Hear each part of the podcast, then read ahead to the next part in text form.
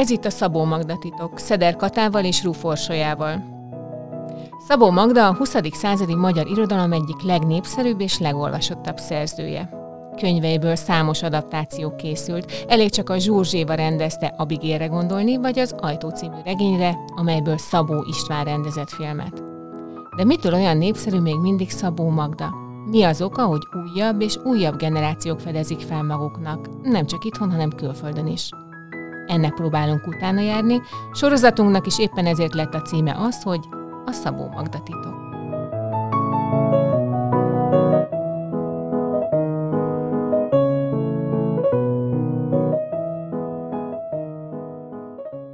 Jó napot kívánok! Ez a Szabó Magda titok, a Könyves Magazin podcast sorozata.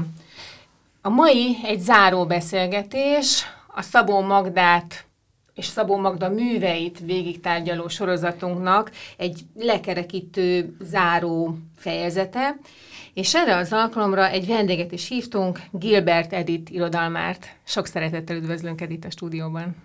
Jó napot kívánok, én is üdvözlök mindenkit, és köszönöm, hogy meghívtatok. A műsor másik állandó házigazdája, beszélgetőtársam Szeder Kata, és itt van Hello Kata. Sziasztok!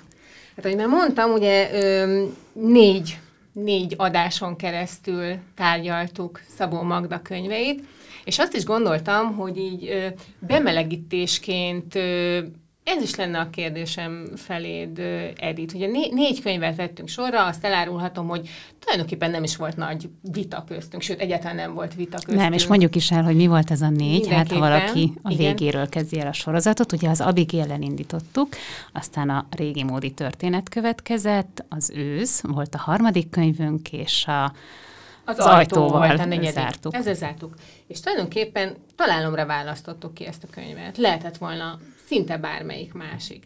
De kíváncsi lennék, hogy irodalomtörténészi szemmel mit gondolsz egy ilyen válogatásról, akármilyen szűk is, illetve lenne mondjuk egy bónuszkártya a kezedbe, és azt mondhatnád, hogy még, még mondhatnál egy címet, aminek szerinted feltétlenül ott kell lennie azok között a címek között, amelyek jellemzik Szabó Magdát, te mondjuk mit tennél hozzá? Nagyon jónak tartom a válogatásotokat, rendkívül tudatosnak. Természetesen az Abigail és az ajtó a két keret között helyezkedhetne el egy olyan mégis tudományos előadás is, amely az életművét pásztázza át. Természetesen a régi módi történetnek is helye van ebben a négyes válogatásban, mert talán ez a legnagyobb közönség sikernek örvendő regény, egy családtörténet, édesanyja története, színpadra is állítják többször. Nekem azonban van egy olyan kedvencem, amelyet ritkábban látok válogatásokban, és nem gondolom, hogy ebben a négyesbe be kellett volna férni, ez a Danaida. Hm. Elárulod, hogy miért? Igen, ez a felesleges áldozathozatal regénye. Egy olyan feminista, vagy feministának is tekinthető regény, amelyben egy könyvtáros nő közelébe kerül egy szellemi felemelkedésnek a könyvtárvezető kolléganője révén, de lemond erről, mert alkalmazkodik, alkalmazkodik a férjéhez, akinek nem csak cselédje, hanem tulajdonképpen remek szeretője, de a férje erről nem tesz említést, nem hálálja meg neki, szellemi partnere a férjének, tudós tanár férjének, tehát mindenféle funkcióban ott van mellette, de ez azért a felesleges áldozathozata a regénye, mert az derül ki belőle, hogy nem kellene minden körülmények között mindenkihez alkalmazkodnunk, és ez annak az áldozatot hozó nőnek a kárváriája, aki kisebb rendőrségi érzésében erről nem tud. És nagyon erős indulatokat vált ki ez a regény, a regénynek a narratívája, aztán végül átadja a helyét ez a női karakter, ez a főszereplő tulajdonképpen nevelt lányuknak, tehát egy érdekes szerelmi háromszög történet van benne, mint Uliszkaja Szonyecskájában hmm. is, Uliszkaja mások szerző, akivel sokat foglalkozom, és írtam is erről, hogy ez egy titokzatos egybeesés. Szerelmi háromszög történet természetesen sok van a világirodalomban, de olyan, ahol a, harmadik személy, egy fiatal lány, tulajdonképpen nevelt lányuk, nevelt lány státuszban lévő közös tanítvány, akinek a feleség átengedi a helyet, ez egy elég érdekes egybeesés, és hogy, hogy nem tudok olyan genetikus adatról, párhuzamról, amely azt igazolná, hogy Uliszkai esetleg ismerte ezt a művet.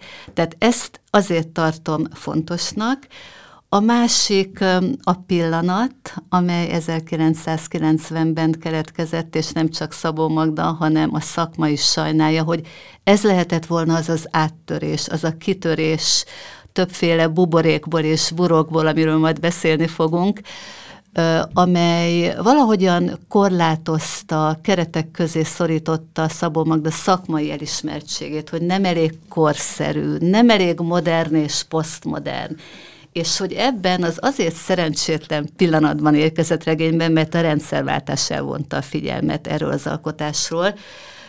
Azért a szakma valamelyest ismeri és elismeri, de itt találhatjuk meg újra azt a női történetévet, ahogy, ahol egy nő átveszi a férfi szerepét, a férfi hon alapító szerepét, és a harmadik, úgy átírja Vergilius eposzát, a harmadik pedig Aliber Mortis, amely halála után jelent meg egy nagyon különös, zavarba ejtő... Megrázó könyv, nagyon. Megrázó, még ugye Kap Debo Loránc se tudott róla, hogy, hogy ilyen tilt a férje halála után évekig egy visszakövetelése a férjének a túlvilágról. Aztán éppen egy nagy jaj, vagy felkiáltás, igen, igen. egy nagy követelés, egy nagy gyász hang az egész. Én kicsit, amikor elolvastam, úgy is éreztem, hogy valamelyest átírta a bennem élő Szabó Magda képet az a könyv. Beszéltünk is róla, amikor ugye az őz, őz volt a témánk, és szeretném, hogyha belemennénk így a, a azokba a motivumokba és szimbólumokba, amik, amik folyton folyton visszatérnek, és ez már a négy könyv esetében is kirajzolódott, viszont picit beszéljünk az írói ö, pályáról, mert ö, itt az olvasmányaink között volt az ő első regénye, az ősz, ami konkrétan a második, mert a freskóval indult, de hát ő költőként kezdte a pályáját, és hatalmas nagy tehetségként is várták azt, hogy ő majd berobban az irodalmi életbe, de hát ez ugye nem történt meg a, a politikai szélviharok és hatalmas és változások miatt, díjat, amit aznap vissza is vontak tőle. Nem tudom egyébként, hogy a magyar irodalom történetben van-e precedens. Minden, ja, Erről nem tudok, de valóban minden tanulmány említi, hogy egy napon belül vissza is vonták ezt a Baumgarten díjat, és Szabó Magda erre alapozta a majdnem egy évtizedes sértettségét, sértett hallgatását, hogy nem kell ennek a rendszernek. És, és bocsánat, ebbe belekavaszkodnék, ez egy sértett hallgatás volt, vagy inkább arról volt szó, hogy az akkori kultúrpolitika nem engedte az ő műveit megjelenni? Van, ahol kitiltásnak apostrofálják az irodalmi életből, de ez nem teljesen pontos, tehát ebben azért volt saját döntés is. Kapott természetesen ilyen jelzéseket, erős vagy középerős jelzéseket, hogy nem fogadják szívesen, és hát aztán a férjének az eltávolítása a rádió egy vezető posztjáról, ugye 1950-ben ezek összeadódtak, és hát abban a szűk egy évtizedes hallgatási periódusban Szabó Magda tanított, innen, tehát 14 évig tanított összesen, két évet Debrecenben, Mezővásárhelyen, és aztán itt Budapesten, és akkor innen vette, ő tulajdonképpen profitált is ebből a hallgatási félig meddig rákényszerített hallgatásból, pauzából, műfordításokat készített, gyermekirodalmat írt, és aztán robbanásszerűen 1957-ben, 58-ban visszatér az irodalmi életbe, és mivel azt mondtátok, hogy a záróbeszélgetés akkor fókuszáljon a titkokra, ez is egy nagy titok, hogy hogyan törhetett ilyen hamar be tehát nyolc év hallgatás után egyszer csak megjelenik rögtön egy évben négy könyve, és aztán évente egy, és a tiltottból a tűrtön át a támogatott regiszterbe kerül, és aztán ez így is marad, és az ő felemás, vagy sokféle, sokszínű, sokrétű megítélése szakmai, tehát irodalomtudományos, irodalomtörténeti illetve irodalom politikai összetevőkből áll össze, hogy ő bizonyára megkötötte a kompromisszumait a Kádár rezsimmel, a Kádár rendszerrel. És a mostanában folyamatosan megjelenő memoárok, visszaemlékezések kortársaktól, barátoktól adnak is adalékokat ahhoz, hogy ezt az ő alkuját értelmezzük, és valahogyan keretek közé tegyük, illetve mindenképpen szeretném megemlíteni Soltész Márton kollégám nevét, aki levéltári kutatásokat is végez, és az ő nagy tanulmányaimból, amelyekre én is alapozok, az én kutatásaimban lehet tudni, hogy milyen hangulatú volt a levelezése Acélgyörgyel például. Tehát és akkor milyen? Hát barátkozó, egyre nyájasabb, egyre mézesmázasabb külföldi útjaikról, amelyekről azt írja barátnőjének Haldima névának, hogy mi azonnal kapunk útlevelet. Amikor rászállják magukat a külföldi utakra, melyekből számos volt, és az úti eszélyben erről sokat is ír naplóiban, akkor mindig ott van az a félelem, hogy a nagybeteg Szobotka Tibornak jót tesznek-e azzal, hogy hogy megy, és akkor ezekben a levelekben, meg egyéb eszélyben Szabó Magda is írja, hogy az orvossal hosszan egyeztettünk, azt mondta, hogy mentálisan jót tenne neki kivonni ebből a depresszív állapotából, de fizikailag lehet, hogy nem fogja bírni. És valóban nagyon sokszor, többször például amerikai ösztöndíjuk alatt is előfordul, hogy, hogy súlyos betegséggel kórházba kerül. Tehát onnan indultunk ki, hogy ők sokat utazhatnak külföldre, és valóban a rendszer kegyeltjei, és vannak olyan adalékok ebből a levelezésből, meg a Nagy Péterrel, Kardos Györgyel, másokkal, Illés Endrével, tehát ők mind nagyhatalmú kultúrpolitikusai a kornak. Ezekből kiderül, hogy Szabó Magda milyen jól tudott élni az adott kor, az adott rezsim adta lehetőségekkel, és engedményeket tett, gesztusokat tett, én azonban azért ezt nem hangsúlyoznám túl. Én azokkal a szakírókkal értek egyet, akik azt mondták, hogy ebben a korban választhatsz, vagy elvisznek az ávó börtöneibe, avagy megkötöd a kompromisszumaidat. És megkötött bizonyos kompromisszumokat, de Csizmadian Évának a visszaemlékezéseit olvashatjuk, amelyek azért bizonyos ténybeli tévedéseket is tartalmaznak, ezért nem annyira mérvadóak, de ott van a jó indulatú Jókai Anna féle visszaemlékezés, meg Mohás Léviái is, tehát hogy kiderül azért mindezekből, hogy többé-kevésbé ő igyekezett dörgölözni akkor vezető politikusaihoz, kultúrpolitikusaihoz, képeslapokat küldtek nekik, baráti szívességgel üdvözlöm feleségedet is, tehát tulajdonképpen ilyen aláíró formulákkal. Nagyon félt attól, hogy újra üldözni fogják, hogy újra betiltják, és ezért úgy gondolta, hogy bizonyos, és ezt még nem tudjuk pontosan, hogy ez mit fed, tehát nagyobb vagy, vagy kisebb alkukat kötött a hatalommal, ugyan írásban is megjelent, de nem akarom azért azokat a mhm. szóbeszédeket erősíteni, amelyek elmennek egy olyan pontig, hogy hogy hát például, hogy Acél Györgynek volt az informátora. Tehát ez a hirtelen nagy siker, berobbanós siker, amelynek mindenképpen egy kultúrpolitikai támogatottsága is kellett, hogy legyen, ez némileg azért értelmezhető onnan is, hogy, hogy ő jól helyezkedett az irodalompolitikai hatalmi térben. És Nemes Nagy Ágnesség, tehát az új köre, akikkel azért halálukig többé-kevésbé jó kapcsolatban maradtak, de azért voltak zöggenők, ők például Lengyel Balázs nyilatkozza valakinek, hogy azért Szabó Magdával vigyázzatok, ő más, mint mi. Tehát ott volt ez a fajta másság, távolságtartás, mind azért, amit ő politikai engedményként tett, de valamennyire azért meg lehet érteni, és ő is leírja többször, hogy őt kiengedték nyugatra, de ő neki vigyázni kellett arra, hogy a nyugati értelmiség és a nyugati magyar emigrációnak is megfeleljen, ők se gondolják, a nyugatiak, hogy bedarálta a rezsim, de vissza is jöhessen és újra kiengedjék, az itteniek se gondolják azt, hogy ő nagy engedményeket tett ugye nyugati ízlésnek és felfogásnak, és valóban Szabó Magda egy olyan kincs volt, hosszú élete alatt, életének nagyobbik részében ugye 90 évig élt, de hát tényleg 57-től, azt lehet mondani 58-tól, hogy, hogy szinte töretlen a sikere,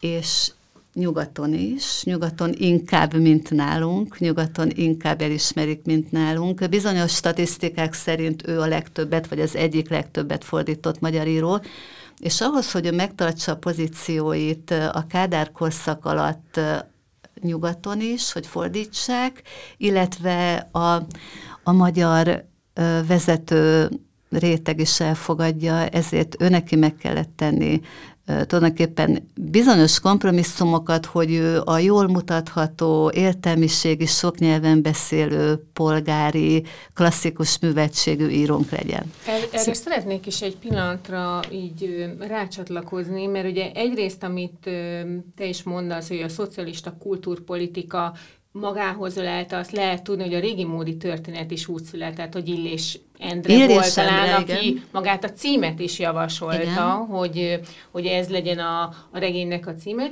de közben, aki kicsit ismeri mm, Szabó Magda életútját, vagy akár csak a műveit, abból egyértelműen kiderül ez a klasszikus műveltség, amit ő otthonról magával igen, hoz, igen. és aztán utána valóban az új holdköre. Tehát én a kettő között nincs egyfajta diszonancia, hogy egyrészt ott van a szocialista kultúrpolitika a maga elvárásaival, akár kis alkúi, kisebb vagy nagyobb alkuival, és ez, amit hozok magammal, ez a háttér, ez a családindítatás, ez a klasszikus műveltség, ez nem diszonáns, ez nem, nem csapódott le benne így, vagy nem volt egyfajta dilemma benne, mint alkotóban?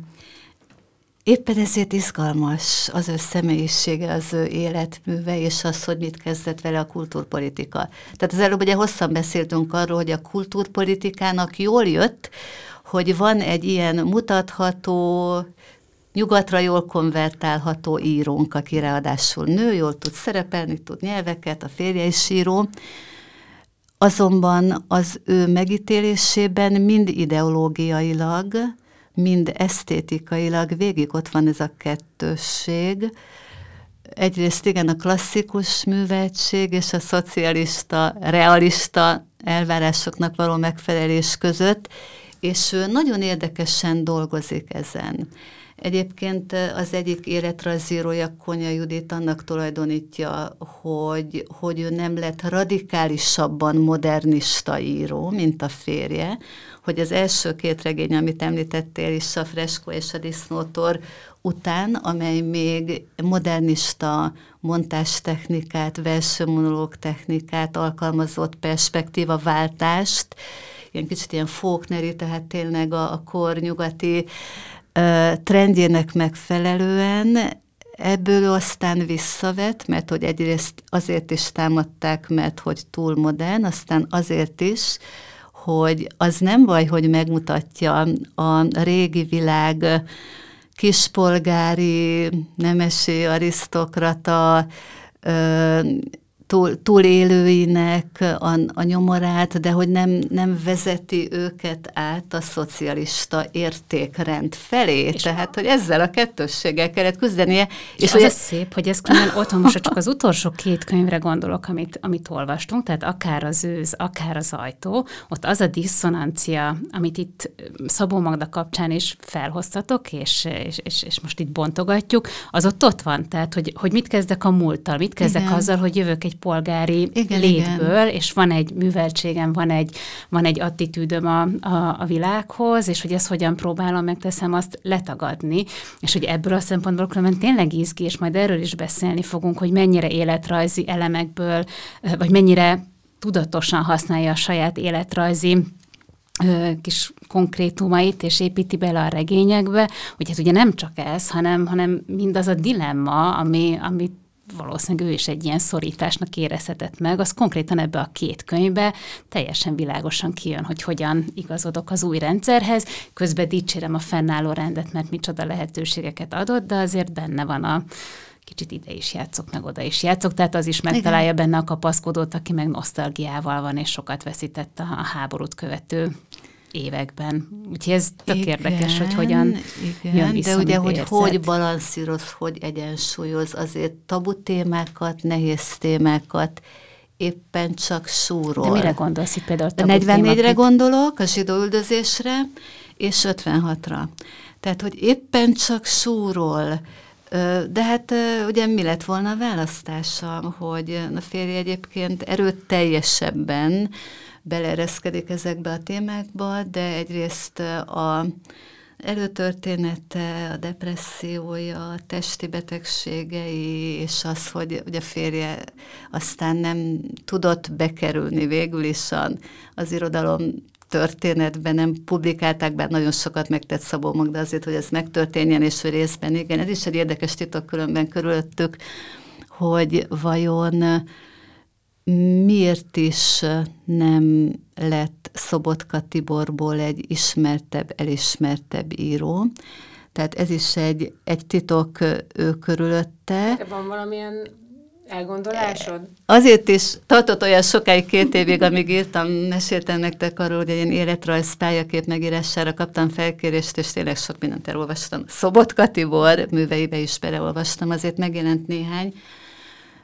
Radikális, sokhangú, és valóban nem, nem egyenletes, azt hiszem, a teljesítménye, de valóban ő kevesebb engedményt tett. Tehát Szabó Magda szemére azt hányták, hogy lekerekített, hogy, hogy engedményeket tesz, csak sorolja ezeket a nehéz témákat, nem mond ki bizonyos tabusított szavakat, és ő ilyen módon próbált túlélni, a férje egyébként ki is mondta, hogy engem nem fogad be az irodalom, mert túl humanista vagyok. Ez olyan érdekes, hogy a mai fölünkben, hogy a humanista az teljes egészében egy negatív megbélyegzés volt, hogy humanista vagyok, és nem akarok a szocialista embertípus vagy elvárásoknak megfelelni. Itt mondtad a, a pillanat megjelenés Igen. kapcsán, hogy ez lehetett volna az, ami, ami, ami egy ilyen kitörést jelent, és, és, és, a, és kicsit ezekből a buborékokból ő ki, tud, ki tudja ezeket pukkantani, vagy kilépni, és hát buborékként már akkor mondható az, hogy ő most mennyire volt a rendszer kegyelt, és mennyire nem, tehát ezt akár vehetjük egy buboréknak, mint ahogy a Szobotkánál a, a nagyon nagy ö, fokú humanizmusa szintén lehet egy buborék, de milyen buborékokra gondolsz akkor, amikor azt mondod, hogy, hogy hát lett volna honnan kitörni, és, és ez, a, ez a lehetőség ez elmaradt akkor a rendszerváltás felfordulásában. Igen, nagyon érdekes végigolvasni a Szabó Magda recepciót, mind a tanulmányokat, mind a félbemaradt monográfiákat. Ugye Kapde Boloránt sem írta meg végül, egy monográfia címszavai címmel írt valamennyit róla olvastam kritikákat, kisebb és nagyobb lapokban megjelent kritikákat róla, és végig nagyon érdekes az a kettős megítélés, hogy nem eléggé a mi emberünk, nem ítéli el eléggé a polgári világ maradványait, vagy túlélőit, vagy az ebben rendszerbe átkerült személyeket. Másrészt esztétikai kifogások is vannak vele szemben, de mindkét oldalról, hogy túl modern, vagy nem elég modern. Az, az esztétikai, ott mire gondol ez, hogy nem tartják elég magas irodalomnak a műveit? Vagy nem tartották? De most az egész életfolyamról beszélünk, és ő a legutolsó pillanatig egy egyrészt elfogadott, de a 60-as évektől kezdve haláláig, közben voltak azért cezúrák, egy nagyon ismert, a közönség által egyértelműen elismert és szeretett, a kultúrpolitika által részben elismert és igazgatott, de erről sokat beszéltünk, de az irodalmár szakma oldaláról pedig az ő korszerűsége volt kétségbe vonva. nem elég modern, nem elég posztmodern, nem beszél elég korszerű nyelven, és nagyon egyszerűen ezt úgy tudnám kifejezni, hogy ő még mindig a nagy történetben hisz. És ezt a szakírói mind említik, és ő maga is, hogy aki a világ végzetes káoszában hisz, és arra kíváncsi, az ne engem olvasson. Mert én a diszonancia hangzatai között is megtalálom azt, amely reményt keltő. Tehát ez a lekerekítettség, az a realista és romantikus kódban is értelmezhető narratíva, amelynek vannak modern és posztmodern jegye, ugye posztmodern a játékosság, az intertextualitás, Vergilius átírása, aztán az őszben is, meg a Danaidában is a reflektálás arra, hogy életrajzot írok, de újra át kell írnom, mert ez sem felel meg.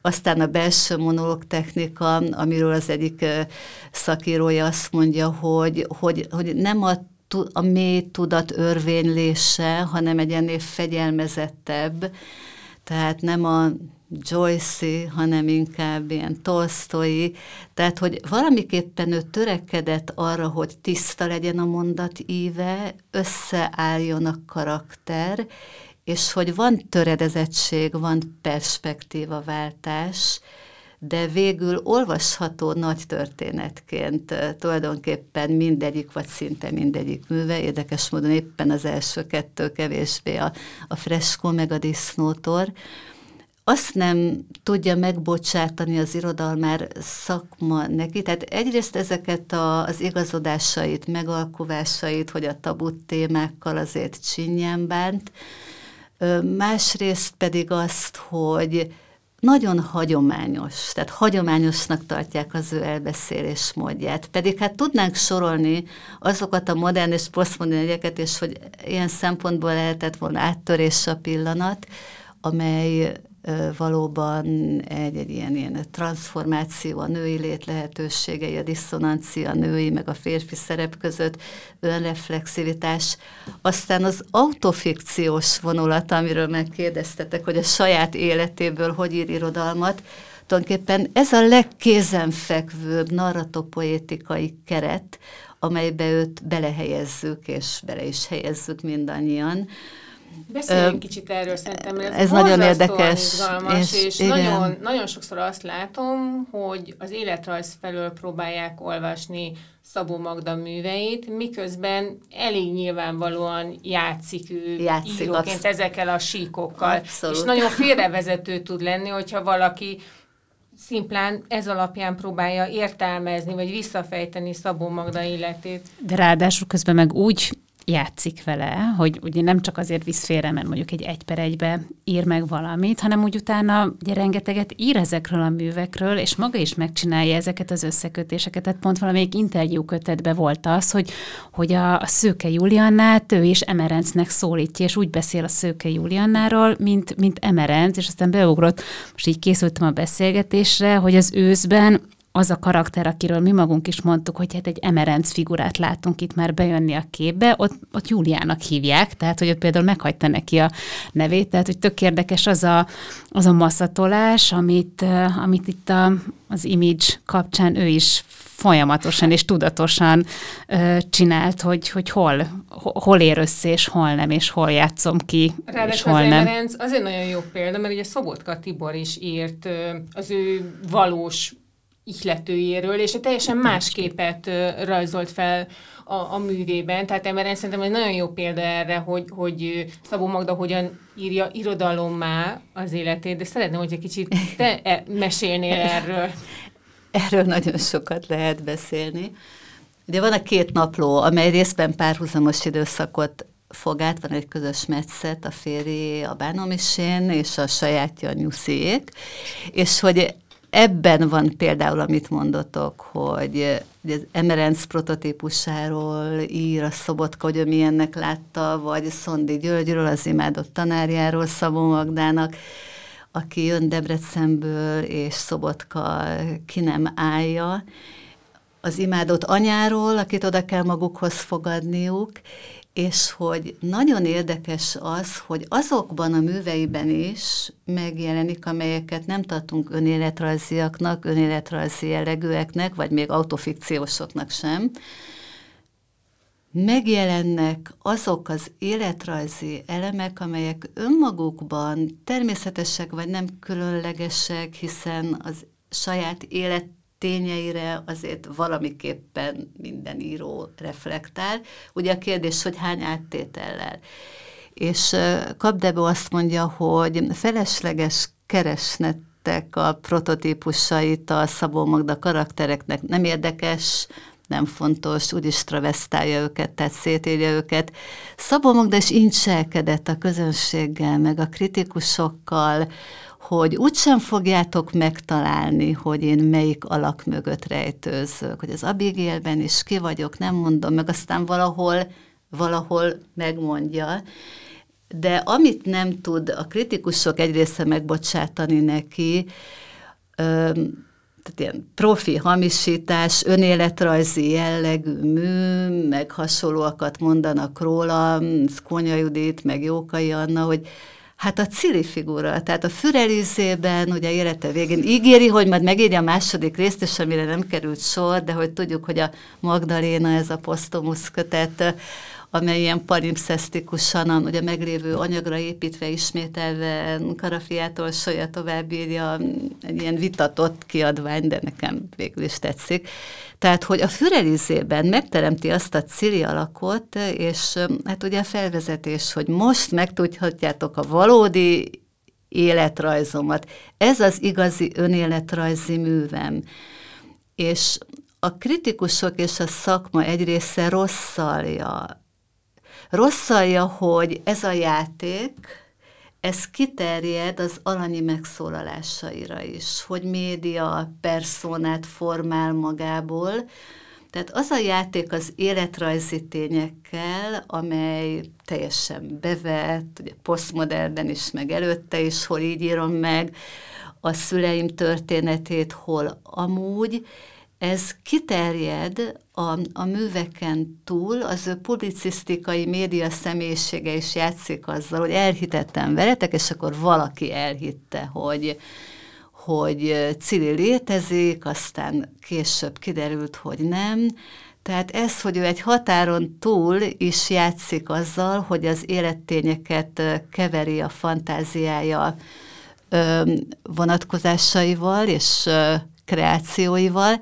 Volt egy érdekes beszélgetésem, kicsit vitám Kusper Judittal, aki szintén szerkesztett Szabó Magda kötetet Egerben, Kitárul ajtók címmel, mi pedig Pécset Szabó Magda száz évet címmel, ez öt éven jelent meg ugye kettős évfordulón, a száz és tízes évfordulón, mind a kettő konferencián alapult, és hogy ezt a két kötetet együtt nem olyan régen mutattuk be Pécset, mert hogy a, ugye a Covid miatt itt tolódottak a könyvemutatók, és hogy ott beszélgettünk Kusper Judittal arról, hogy vajon minden autofikció-e, amely a Szabó Magda művekben van, mert te is említetted az őszt, tehát az őszben például az a családi millió, az lehetett volna akár Szabó Magda is, de Szabó Magda mélyen hallgat azokról a szégyenekről, amelyeket egyébként Bakó Endre, Debreceni helytörténész, irodalomtörténész így kimutat, hogy az istenített apa a valójában egy olyan városi tanácsnak volt, aki elsikasztotta az árvák pénzét. Tehát, hogy olyan mély traumatizáltság volt jelen, ebben a kisgyerekben, hogy az egész életét arra tette aztán fel, és hogy a kettős megítélése is ebből fakad.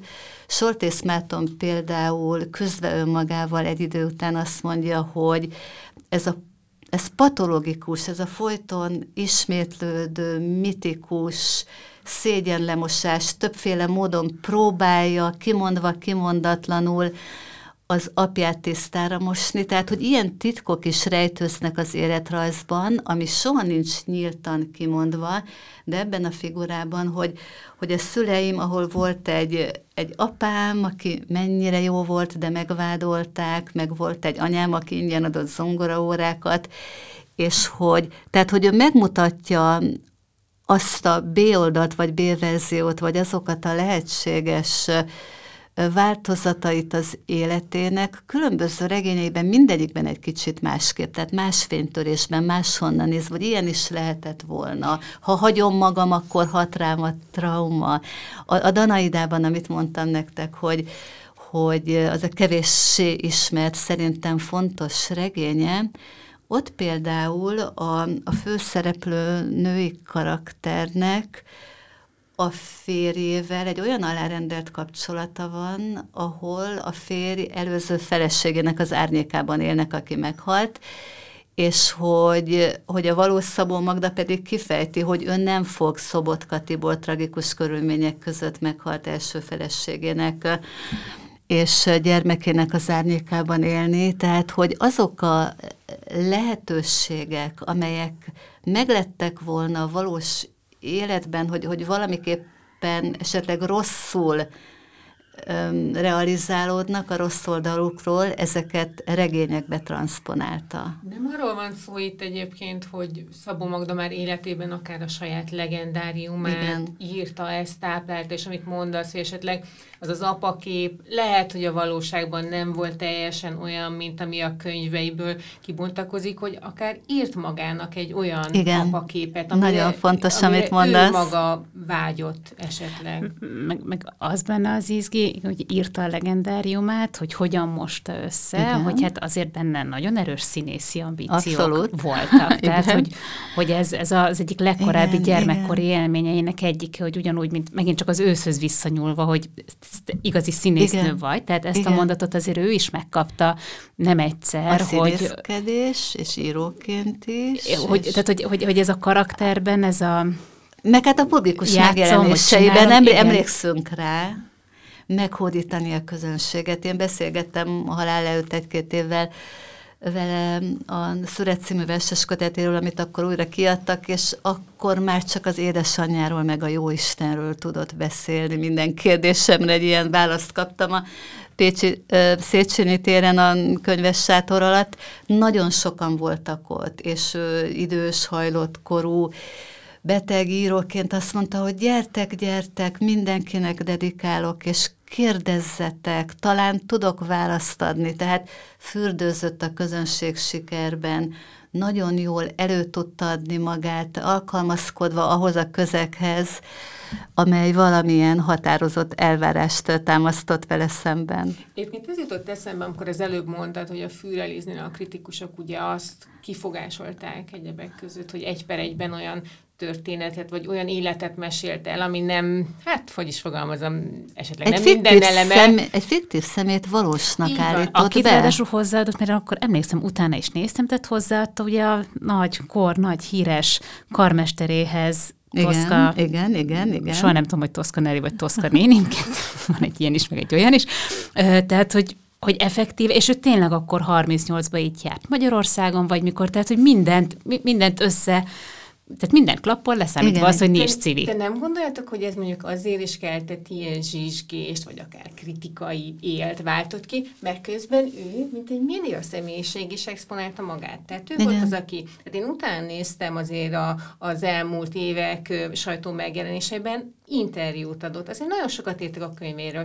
Igen. A, a magyar televíziónak nagyon sokat nyilatkozott, a rádiónak, tehát neki volt egy lehetett az olvasónak az a benyomása, hogy én ismerem Szabó Magdát. Ezt erősítette az, hogy a könyvében nagyon sok életrajzi elem jelent meg, és olvasóként, ha én nem vagyok tisztában egyébként a Szabó Magda életrajz finomságaival, nem is biztos, hogy tisztában lehetek, igenis egy olyan kép, illúzió keletkezhet bennem a fűreliszt olvasva, hogy én most az író életét olvasom. Hát, és akkor innentől így, így, így jön be a játék. Ő maga is igen. így harangozta be, igen. hogy most fogjat, fogtok Elmondom találkozni az, igazat. az igazsággal, a valós életrajzommal. Igen, határokat mosott el, de én emiatt nem tudom őt megítélni. Én az orosz irodalom kutatójaként nagyon jól ismerem az orosz kultúra azon időszakait, amikor az élet meg a művészet össze lett folyatva, tehát az élet, művészet, életjáték, valóság és fantázia, de sokaknak nem csak az nem tetszik a szakmában, hogy kardoskodott amellett, hogy Cilégen is valóságos személy, és hogy volt nekem egy ilyen trianoni árva nevelt testvérem, hanem ami azt hiszem, hogy még súlyosabb, hogy ő megátkozta azokat a kritikusokat, akik rosszat írtak róla, ne, de ő ez Azért nem pletyka, mert ő maga többször leírja a szövegeiben, és kap Deboloránt is idézi, hogy, hogy tele van a temető azokkal, akik rólam és a férjemről rosszat mondtak, egy zárójelet hadd... Had, Boszorkánynak akarod titulálni Nem, nem, nem, hanem amikor a Kerepesi otthonába jártuk, ami ugye az utolsó otthona, akkor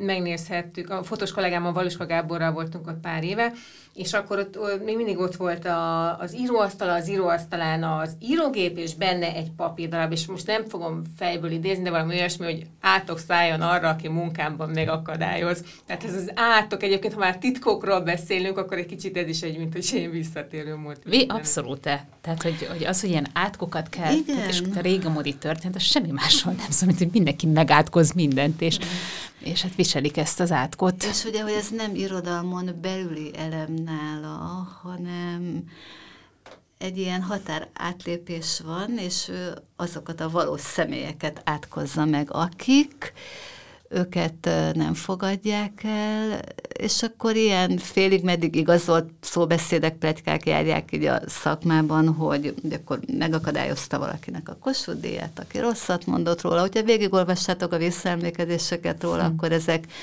mind-mind előbukkannak, de ami talán súlyosabb, hogy, hogy megakadályozott egy monográfiát, hogy ez megjelenjen róla, Erdődi Edité, tehát ez dokumentált. Azt tudjuk, hogy Aki írt, hát mert nem csak dicsérte. Uh-huh. Konyagdőtnek is többszörösen át kellett írni időbeli csúszásokkal, későn jelent csak meg. Tehát, hogy ő igényt formált arra, hogy lektora, és validálója legyen a, a róla saját. szóló tanulmányoknak, a róla szóló értelmezéseknek. Ez egy nagyon erős kontroll egyébként. Igen, és erős kontroll, tehát a paranoia is elhatalmasodott rajta. Valamennyire érthető, hogy egyszer már visszavontak egy díjat tőle, és hogy mindig félt, hogy valakiknek nem tud megfelelni és egyébként szakmailag érthető kritika után is ilyenekkel találkoztam, amikor így végigolvastam az 50-60 év kritikák itt róla, rosszat írnak egy színházi bemutatójáról, arra különösen azért kényes volt, mert ott szeretett pompázni, és akkor sokat ír arról, barátnőivel beszélget, hogy akkor Bécsben most milyen estély ruhát vegyek a következő színházi bemutatóm Valaki rosszat ír róla, és ő menedéket kér vezető kultúrpolitikusoknál, hm. hogy most szocialista országban élek, hogy a népszabadságban ez megjelent rólam, kérem közöljék, hogy ez ugye nem a hivatalos álláspont. Tehát, hogy eluralkodott rajta a paranoia, a szakmai kritikát sem tűrte, és hogy ezek azok a vonásai az úgymond média személyiségének, amelyek mind a mai napig, mert hogy még ugye közel van hozzánk, hát nem olyan régen halt meg, 15 éve, még, még így él a köztudatban, emlékszünk a megjelenéseire, tehát, hogy ez a kontrolláló énje, hogy őről a jót írjanak, és hogyha nem, akkor ő, ő annak utána néz, hogy nincs valamilyen politikai támadás sem mögött, hogy a, a férjét mindenképpen szerette volna, tehát hogy jobban kiadatni a műveit, nagyon sok mindent tett ennek érdekében Jókai Andra, Anna szerint szinte megmosolyogtató és komikus, hogy mennyire belevetette Ez a magát. Is kiderül. Igen, hogy addig nem halok meg, azért fogok még élni, hogy egyrészt befejezzem egy-két irodalomtörténeti tanulmányomat, de valójában, Abszolút, hogy igen rehabilitáljalak téged, és hogy erről a kontroll azért még beszéljünk, hogy, hogy a Bánom is én című napló, ugye férjének a naplója, ugye ő, ő találja meg, ő szerkeszti, ő látja el jegyzetekkel, nem tudni, hogy ő töröle ki valamit, vagy a férje, és hát egy ilyeneket olvassunk benne, hogy igen, te nem akartál temetés, de természetesen lett, mert hogy gondolod, hogy te, aki minden művedet úgy kezdett, hogy Isten segedelmével, meg az Úr valahányadik esztendeiben, ugyan nem akartad, de.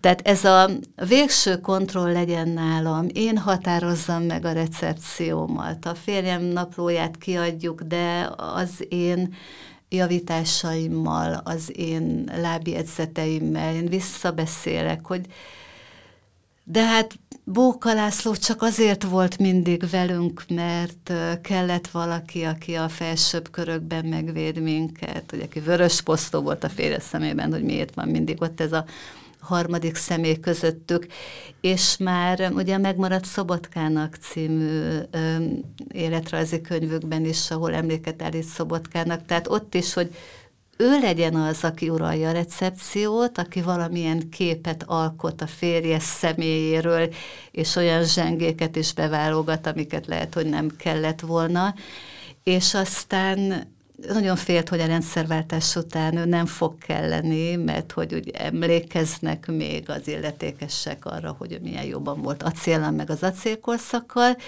és hogy gyanakodott is a, a Péterekre, ugye az új, új hang, új nyelv hozóira, de aztán Eszterházi Péter tulajdonképpen kanonizálta őt, és meg tudott kapaszkodni ebben a rendszerben is. Tehát egy nagy túlélő volt, meg tudott újulni szakmailag is, technikailag is, nagyon nagy műveket írt folyamatosan minden évtizedben.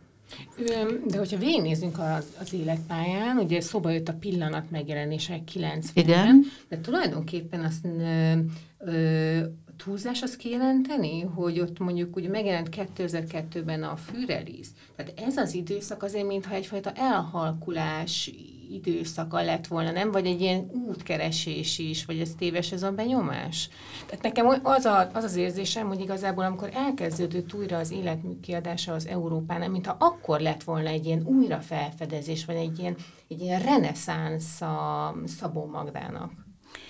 Igen, ez is igaz, de én, én látom a folytonosságot is, hogy, hogy sokat ír, folyamatosan, minden évtizedben, Érdekes módon nem pontosan azt, amit ígér, tehát, hogy régóta ígérte, ugye a Fürelize második részét, és azt nem írta meg, de helyette írt mást, és a, a motivumai folyton ismétlődnek valamilyen elcsúszással, perspektívaváltással, és ezt szeretném még mondani egy korábbi kérdésetekre, hogy, hogy a recepció két iránya az elfogadó, ugye Kapdebó Lorán például, aki azt mondja, hogy világirodalmi jelentőségű író volt, nagyszerű művekkel, némileg egyenetlen életmű, de világirodalmi jelentőségű művei is vannak, aki újraalkotja a múltat, aki megmutatja azoknak az évtizedeknek a Magyarországát, amelyek, amiről keveset tudunk, átszínezi, áthangolja a valóságot, kitölti a fantáziájával, és ezt a fajta átszínező, áthangoló, újraíró, szebbnek állítom be, mint amilyen volt, de ugye arról is beszéltünk, hogy bizonyos mérben meg a másik oldalal találkozunk, hogy ilyen is lehetett volna, ha nincs szerencsém, ha nem vigyázok rá. A gyerekkorom ilyen is lehetett volna, hogy így élem meg a szüleimnek a túlzott játékosságát és nem törődömségét. Vagy hogyha elfogadom, hogy a férjem tragédiája nyomot hagyjon a mi életünkön. Tehát ez, ahogyan újra és újra neki lendül, az élete, az életük újra elbeszélésének mindig egy kicsit másként, ugye ez az autofikció, ezt van egy vonulat, és én is inkább ide tartozom, azt mondom, hogy ez íróilag termékeny.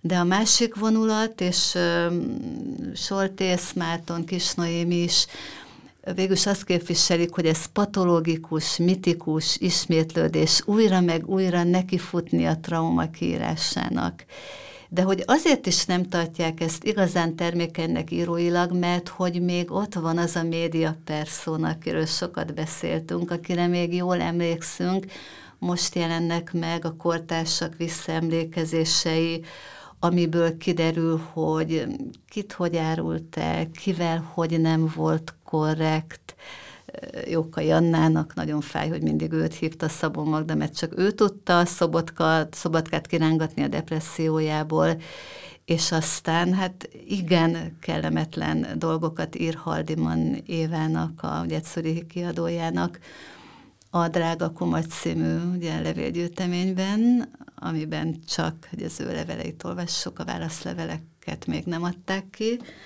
és hogy hát hogy Szabó Magda halála után tudja meg Jókai Anna, hogy mennyire mégis meg, megbocsáthatatlan, súlyos dolgokat terjesztett róla, illetve átkozta meg őt is, hogy, hogy közel van még az a kicsit mentálisan megborult, vagy paranoiás, vagy az elvárásokhoz nagyon alkalmazkodó és engedményeket tevő médiapersona, közel van még ahhoz az írói életműhöz, amelyre így ez is egy kicsit árnyékot vet, meg az, hogy most a hagyományos írásmód összeegyeztethető-e a korszerűvel, hogy lehet-e a 20. században még nagy történeteket elmesélni, ilyen tiszta, érthető, csengő, tökéletes mondatokban. Erre szeretnék most így rácsatlakozni, pont, hogy, hogy ezzel a, ezt mondod,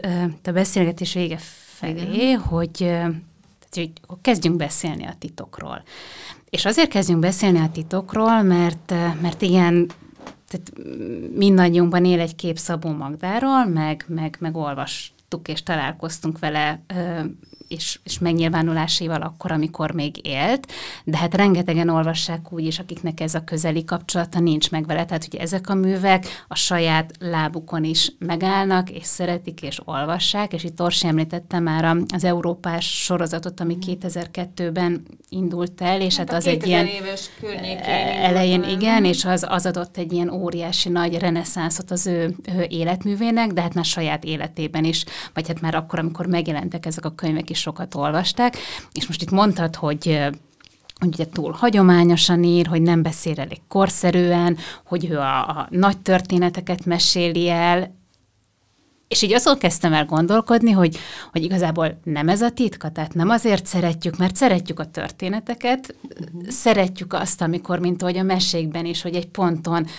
helyreáll a, a, a rend, vagy megteremtődik egyfajta egyensúlyi helyzet, hogy, hogy szeretjük azt, hogyha megvan egy ilyen történelmi folytonosság és egy mhm. komfortérzet, ahol, ahol azért úgy feltárulnak az okokozati összefüggések, mert erről is sokat beszéltünk, hogy mondjuk olvashatók-e ezek a regények úgy, vagy tudom-e dekódolni, hogyha nekem nincs meg az a történelmi háttértudásom, mondjuk egy Abigailnél, hogy mégis mi a csuda történik itt az országban. De igazából lehet, hogy nem is kell, hogy meglegyen, mert hogy azt a tehát azokat az érzéseket, amiket egy ilyen helyzet elő tud állítani, azokat tökéletesen hozza. És így ezen kezdtem el gondolkodni, hogy nem pont azért a titkának a, vagy a sikerének a titka, amiért, amiért, amiért többször ki van pécézve, és a másik, ami eszembe jutott, hogy bántana-e minket, vagy, vagy megkapná ezeket a, a, a jelzőket, hogyha nem lett volna ennyire sikeres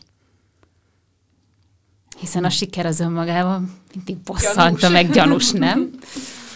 Hogy nem csak a kritika, vagy nem csak a tehát a kritika gondol róla valamit, és megy, de, de akkor is ott vannak az olvasók, akik olvassák. Igen, nagyon jó felütés az áráshoz. Igen, a nem létező folytonosság megteremtője mondja róla Kapdából Oránt a fél, szárnékosan félbehagyott monográfiájában ahol van bűnvallás. Ne gondoljunk. Tulajdonképpen a... Mindegyik műve Igen, de mondjuk a legfontosabb talán igen, ajtó, hogy bevallom, én öltem meg, de ugye akkor is ott van a kontroll, hogy én fogom megírni a szégyenét. Ő ennek nem örülni, tehát ott vannak a csavarok, hogy mégis én uralom a narratívát. Megírom, hogy én az értelmiségi nő, aki nem volt képes össze állítani egy úti csomagot. Ezért is szeretem nagyon ezt a regényét, mert az értelmiségi nő önreflexiójáról szól, hogy kell egy segítség, kell egy háttértámogatás, és hogy még kérdeztétek korábban, a visszatérő motivumok a, az okos nő, okos lány, okos tojás kislány, aki jobban tud latinul, mint a tanára, és a másik, akit hol gyűlöl, hol szeret, szeretve gyűlöl a szőke, a, lá, a lágy, a nőies kislány, és ez ugye végigvonul azért az egész életművön valamilyen fénytörésben. Ugye Fürelíze, a két kislány, ajtó, az értelmiségi, intellektuális írónő, és a bejárónő, aki nélkül nem lenne teljes. Én ezt az önkritikai, önreflexív élét szeretem egyébként nagyon a Szabó Magda életműnek, és ő ott is ugye a két lány, az egyik, aki mit sem sejt arról, hogy a másik hogy gyűlöli, hogy irigykedik rá, tehát, hogy ezeket a vonulatokat felfedezi az olvasó is, és az olvasó nagyon hálás az érthető, szép, kompakt, gyönyörű mondatokért. Eszterházi szerint egy cseppnyi modorosság sincs, mert ezért kellett ez az Eszterházi féle validálás, mert hogy ez attól kezdve, ez attól az kezdve is féle validálás? Eszter, Eszterházi Péter, igen, erről szerintem még mindig elég keveset tudunk, ugye? Mm. Ennek az EGRI tanulmánykötetnek a nyitó tanulmányában, a kitáruló ajtók nyitó tanulmányában Macák Kibolya vezeti végig, hogy például, és ezt szerintem ez sincs benne a köztudatban, hogy Eszterházi Péter a Harmonia Célesztiszbe átvett tucatnyi oldalt, azzal a minimális változtatás, hogy a helyszín és a név megváltozik, de egyébként változtatás nélkül, ugye ezt, ezeket a gesztusokat azért megszoktuk Eszterházi Pétertől, de az, hogy Szabó Magdától is így átvett, egyrészt átvette ugye ezzel, mint egy kanonizálta, és másrészt a dedikációkból lehet tudni. Megköszönte Szabó Magdának e könyve dedikációjában, hogy milyen sokat segített neki, és hogy mondtátok, hogy azért arról is beszélünk, hogy kire hat, tehát hogy ez is mennyire nincs benne a köztudatban, és akkor Eszterházi akkoriban írt olyan publicisztikákat, hogy, hogy mennyire ismeri a magyar nyelvet, hogy egy szemernyi modorosság nincs benne, igen, azért bizonyos írásaiban tanítónén is, de hogy a régi modi történetben és az Ókútban, ezt a kettőt kicsit össze is mosva, tehát Eszterházi eze, ezekben regényekbe szeretett bele, hogy egyszer csak elolvastam, ott volt a családi könyvespolcon, és hát nem gondoltam, hogy Szabó Magda nekem való, de miután elolvastam, igen, és hogy megnyugtatta Szabó Magdát, hogy ezek a Péterek őt így elismerik, és Grecsó Krisztián az egyik, nagyon örültem, hogy most itt láttam a folyosotokon Grecsó Krisztián, meg Térei Jánosnak a nagy alakú fotóját, egy hallgatómmal éppen most tárjuk fel, egy hét múlva fogja megvédeni még csak a B szakdolgozatát, de ezzel akar majd Emmára meg doktorira is jönni hozzánk. Grecsó Krisztián is azt mondja, hogy engem folyton a Móricz hagyományba állítanak, de Szabó Magda legalább annyira fontos mesterem.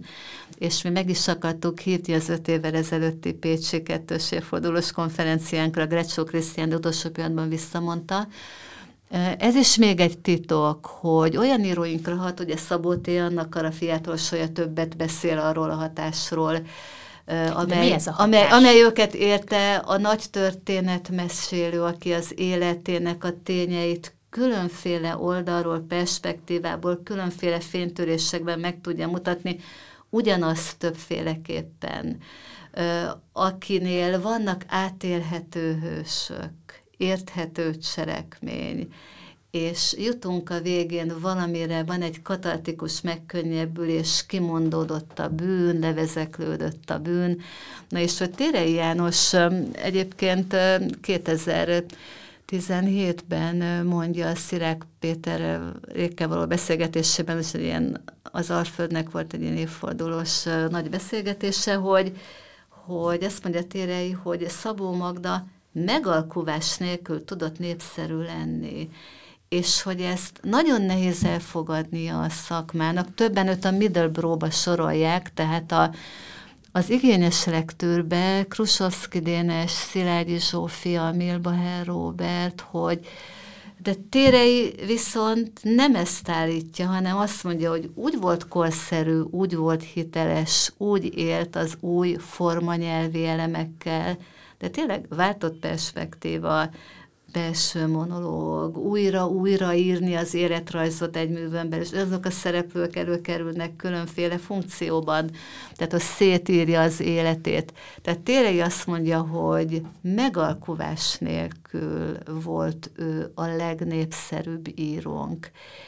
És igen, a siker nagyon sikeres volt, és én például azt gondoltam, hogy az Abigét minden nemzedék olvassa, de azért, mivel úgy kérdezgetem a nemzedékeket az egyetemen, ahol tanítok, azért ez már nem egyértelmű. Tehát azt hittem, hogy az ajtót tanítják a középiskolában, de ez sem egyértelmű, hogy, hogy mennyire választják ugye, fontos műnek a 20. század második fele vagy irodalmából nem egyértelmű.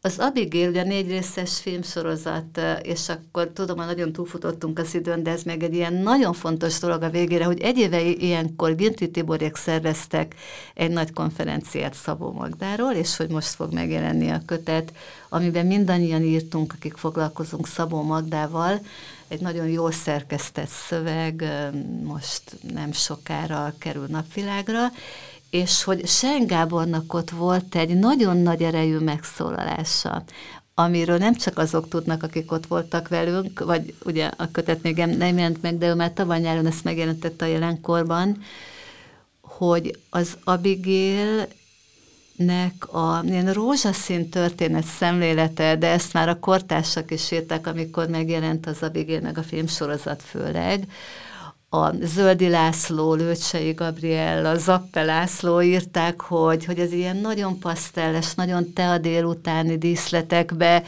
öltöztetett háborús történet, és talán Zöldi írja, hogy a kellemesség nem létező Lukácsi háborús kategória. A háborús regényt kellemesen megírni, hogy ez az, amit mondtam, hogy letompítja az éleket, hogy egy zsidókat bújtató iskoláról ír, de hogy ezen kritikusai, tehát nagyon nagy siker lett, azóta is ugye játsszák a, a, a filmet, a regény is nagyon nagy siker lett. Alapmű, olyan mű, amely az ifjúsági lány irodalmon túl nő és fejlődési regény és, és történelmi regény, tehát, hogy nagyon fontos mű, tökéletes dramaturgiával, de hogy már a kortársak is ezt megemlítgetik, hogy túl kellemes, túl paszter, hogy elviszi a fókuszt az, hogy ki lehet Abigail, és hogy ugye ez a tökéletes balanszírozás, hogy írok a magyar történelem egyik legtragikusabb időszakáról,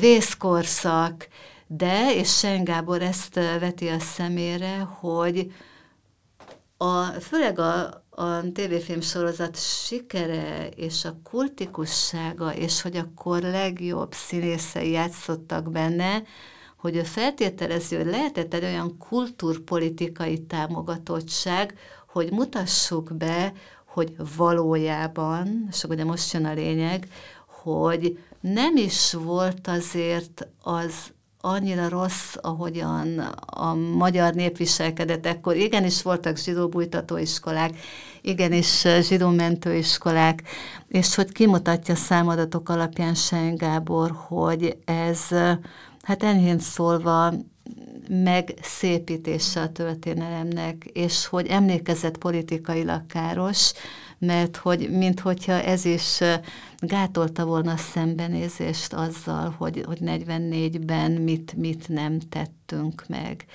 És hogy látjátok, hogy ilyen elég váratlanul érte ott a, a szakmát azért ez a megszólalás a Sengábornak. De ezt különben ő maga is leírja, tehát amikor az Abigéről ír, akkor ezt konkrétan uh, úgy, Igen, úgy, úgy írja Sengábor is idézi. Hogy, hogy, hogy azoknak hogy... állítok emléket, akik bátrak voltak, én nem ez voltam jó, bátor. Igen.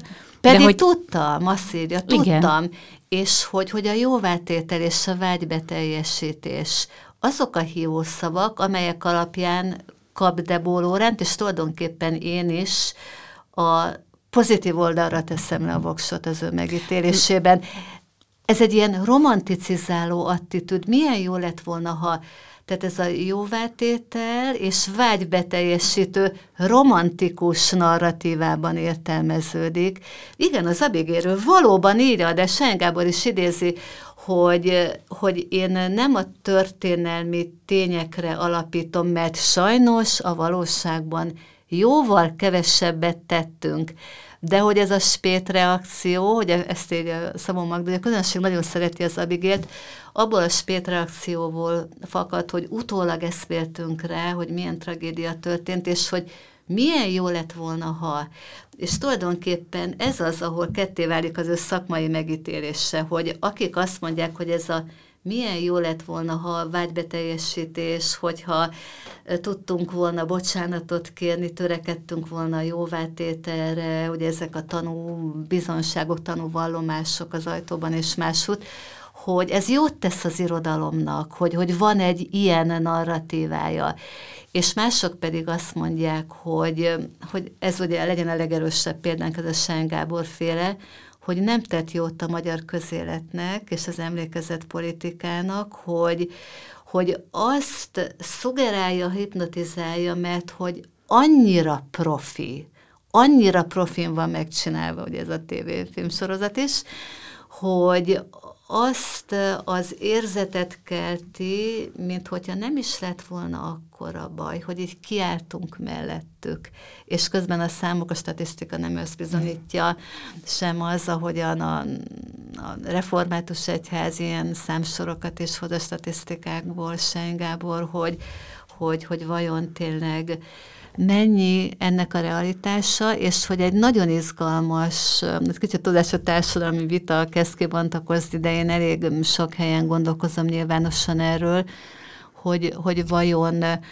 ö, vajon elvárható-e az irodalomtól? Seren Gábor is azt mondja, hogy a történelmi indexek, indexel ellátott regénytől várható el, hogy ilyen mértékben talán ne térjen el, vagy nem manipulálja a befogadó közönséget ilyen kardinális kérdésekben és Soltész Márton, aki egy nagyon alapos tanulmányírója, tehát szakírója Szabó Magdának, és, és ő inkább oda teszi le a voksot, hogy, hogy ez ilyen káros a sok önismétlés, és ez a trauma, meg, meg kiírás.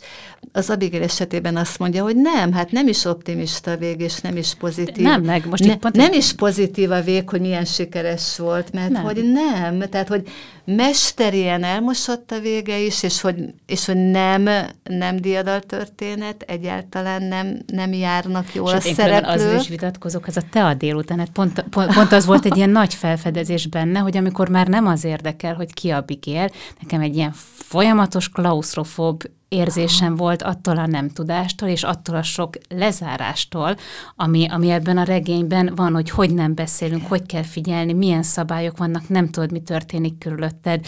Tehát, hogy, hogy szerintem egy olyan, tehát pont nem ez a könnyed te a délutános jön át, de hogy ö, picit ez a, ez a, ez a, ez a bűn dolog, vagy hogy, hogy ez egy ilyen jóvátétele, nekem az volt, és, és amit mondasz, ezt, ezt, ezt támasztod alá szintén, hogy hogy a bűnről ír, és nem is, hogy feltétlenül a bűnről, hanem amit az ajtó kapcsán meséltünk, hanem az, hogy én helyzetekben milyen döntést hozok, és hogy ezzel a döntéssel aztán hogyan élek tovább, tehát hogy vállalom ennek a döntésnek a következményét, és, és igazából tényleg, ahogy mesélsz az ő életéről, és milyen alkukat kötött, és, és hogyan igazodott a rendszerthez, amit szemére lehet venni, de nem akkor értünk, és nem úgy, amikor, amikor ő ért, tehát nem tudjuk az ő döntéseinek a mozgatóját, de hogy ez egy ilyen nagyon, nagyon markáns motivum lett nekem itt a, a, az olvasmányok végére, hogy, hogy nem is feltétlenül a bűn, mert mi a bűn, nem, hanem a döntés. Á, igen, döntés és árulás,